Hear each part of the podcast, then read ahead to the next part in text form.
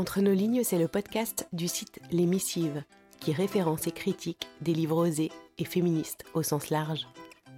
Entre nos lignes, c'est une capsule sonore et littéraire. Ce sont quelques lignes d'un auteur ou d'une autrice à découvrir à voix haute, plus ou moins tous les mois.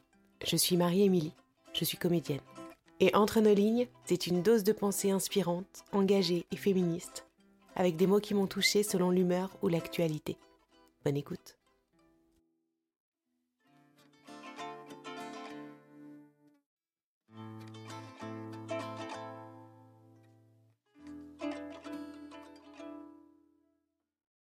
C'est la faute aux femmes, globalement, dans l'ensemble des récits fondateurs. La religion, la mythologie, puis la pensée psychanalytique la plus crassement misogyne, on frise le pléonasme, ont alimenté le discours mainstream pour jeter un voile sur le corps féminin en dehors d'une fonction qui servirait à la fois les hommes et le continuum humain.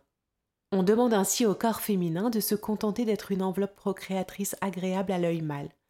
Et ce qui a lieu durant le processus gestationnel n'a à aucun moment vocation à émerger dans le récit social. On veut le produit du continuum, rien d'autre. Dans la mythologie grecque, Cassandre est condamnée par Apollon à annoncer des prophéties véridiques. C'est lui qui lui en donne le pouvoir, sans jamais être cru. Et c'est encore Apollon qui lui retire ce droit, parce qu'elle n'a pas voulu coucher avec lui. Tiens, tiens. Résumons ce récit de façon plus contemporaine. Un homme pervers tout-puissant, réduit à l'invisibilisation et au discrédit de tous et de toutes, une femme qui exerçait basiquement son droit à lui dire non. Ça me rappelle vaguement toute l'histoire de l'humanité et de la domination masculine. Et pourtant, Cassandre, qui pourrait être le symbole de la société depuis Échille jusqu'à nos jours, n'a pas percé dans l'imaginaire collectif.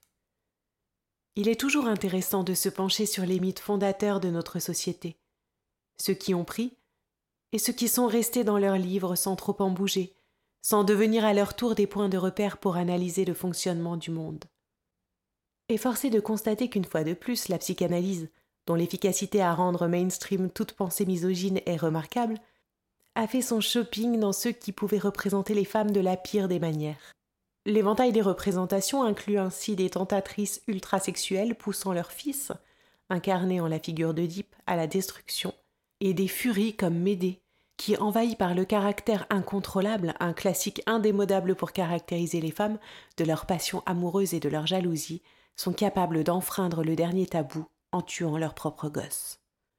Notre brave et innocente Cassandre, qui ne voulait qu'avertir ses semblables des divers drames qui ont effectivement eu lieu, n'a jamais été retenue par Freud dans la lecture qu'il proposait du monde. Cassandre n'est pas Oedipe dans l'imaginaire moderne pour des raisons si méta que je ne fais qu'enfoncer un clou de plus. Croire les femmes, les entendre et les écouter n'est pas prioritaire.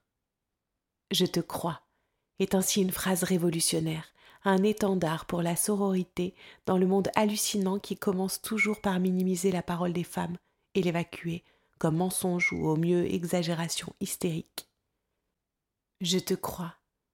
Pour contrer les petits mots de la grossesse et autres euphémismes concernant les douleurs des femmes.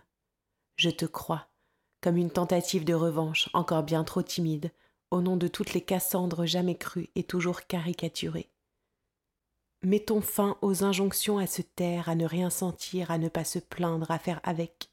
Assurons à la parole des femmes de sortir de l'entre-soi féminin, de transpirer hors des murs des forums de discussion, de muter de l'individuel féminin vers l'universel féministe et humaniste, et d'être enfin reconnues comme une priorité sociale et médicale en faveur de l'égalité. Sortons du tiers état dans lequel être femme conditionne absurdément. Cessons de taire toute la force de ce que les femmes traversent dans leur corps. Assurons enfin à nos grossesses, au deuil de nos fausses couches, à notre fabuleuse capacité à porter le risque et la vie, d'exister pleinement et d'être dit, expliqué, compris, célébré et respecté. Merci d'avoir tendu vos oreilles. Si cette écoute vous a plu, N'hésitez pas à m'écrire, à soutenir en commentant dans vos applis de podcast et en partageant sur les réseaux sociaux, c'est comme ça que ça marche, et à vous abonner pour être notifié de la sortie d'un nouvel épisode.